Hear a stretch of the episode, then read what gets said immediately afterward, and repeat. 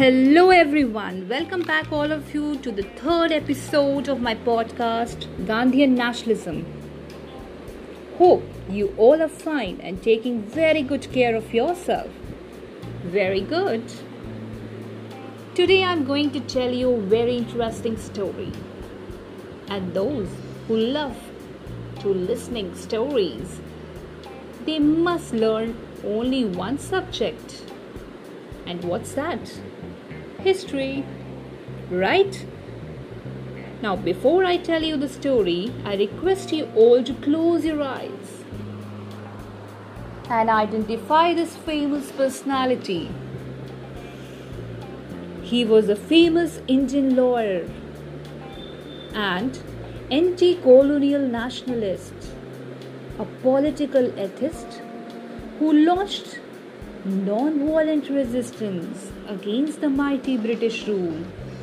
Not only this, he launched famous Satyagraha against Transvaal Asiatic audience in South Africa, for which he made government release Indian Relief Act.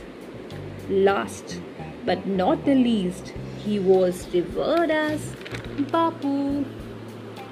Yes, he was none other than Mohandas Karamchand Gandhi, our father of nation, a man who took reins of Indian national movement and guided its destiny through its most climatic years.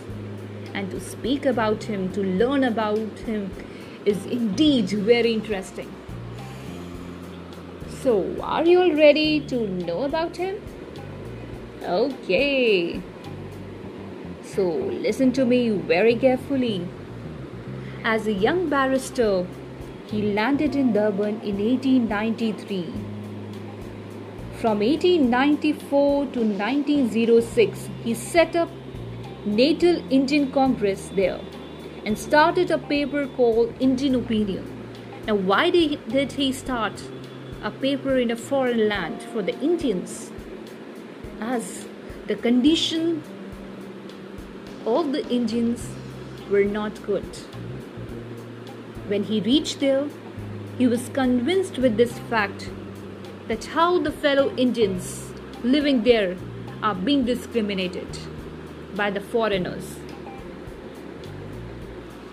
So, from the year eighteen ninety-four to nineteen oh six, he followed a moderate phase, the moderate policies to help his fellow Indians. Right. And when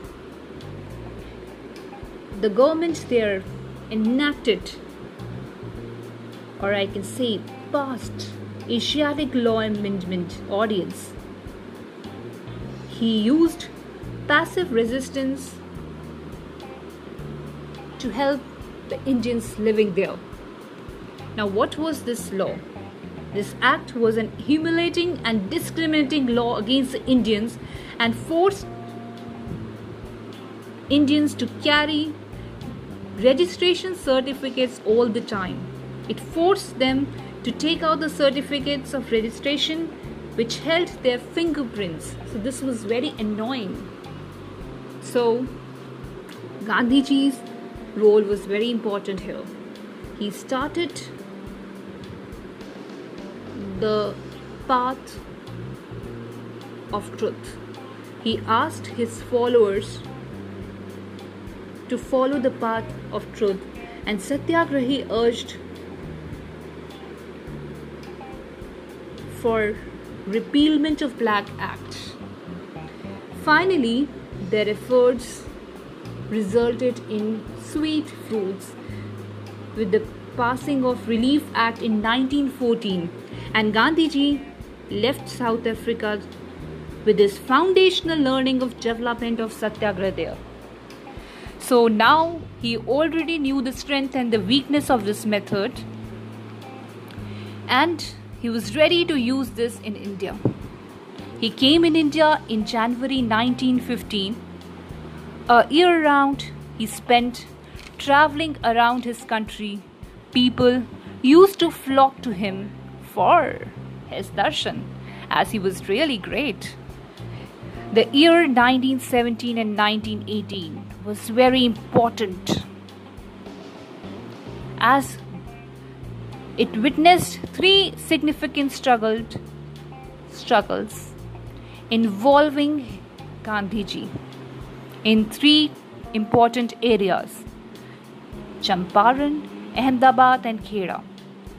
Now let us examine the cases of these areas. The first important, Champaran.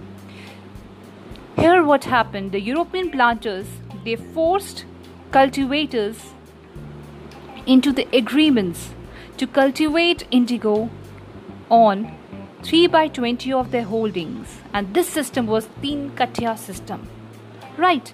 So they were forcing cultivators to grow indigo, and when the synthetic dyes came, it forced indigo to cut out of the market.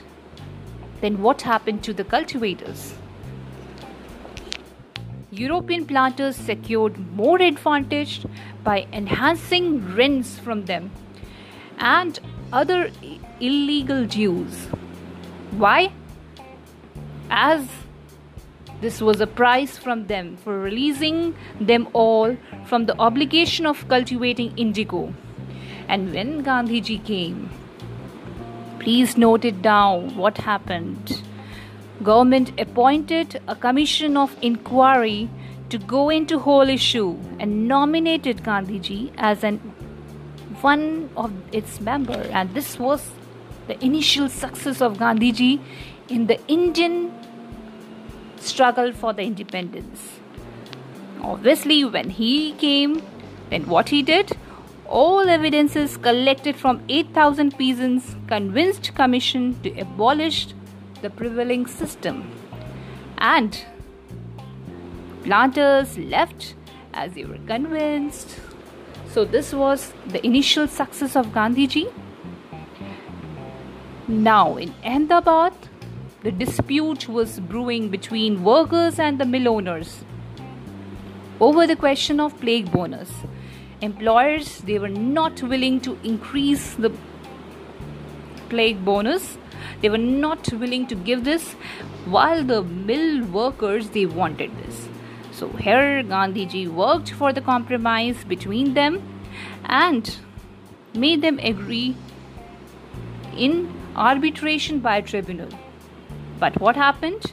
Mill owners withdrew from the agreement and offered twenty percent of bonus. With this, Gandhiji advised workers to go on strike. He addressed them every day on the banks of Sabarmati River, and he set an example of strength for them by going on fast himself. Finally, mill owners agreed to submit the whole issue to a tribunal and later awarded thirty-five percent increase as the workers had demanded. So yes, this was the second win. Situation in Kheda district was very very stressful due to extreme crop failure, and peasants appealed for the remission of land revenue. Here also Gandhiji's methods were very very very useful, and he proved that it is impossible to govern men without consent.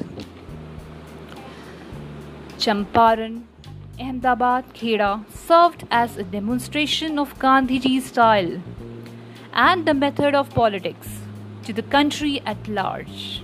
With this, Mahatma, yes, I'm using the word Mahatma for him now, as from now he was revered as Mahatma, as he found his feet among the people of India and studied their problems closely.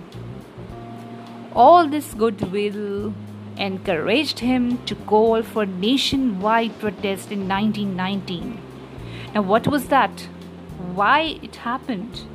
Stay connected with me to know more about it. Until then, take care of yourself and bye-bye.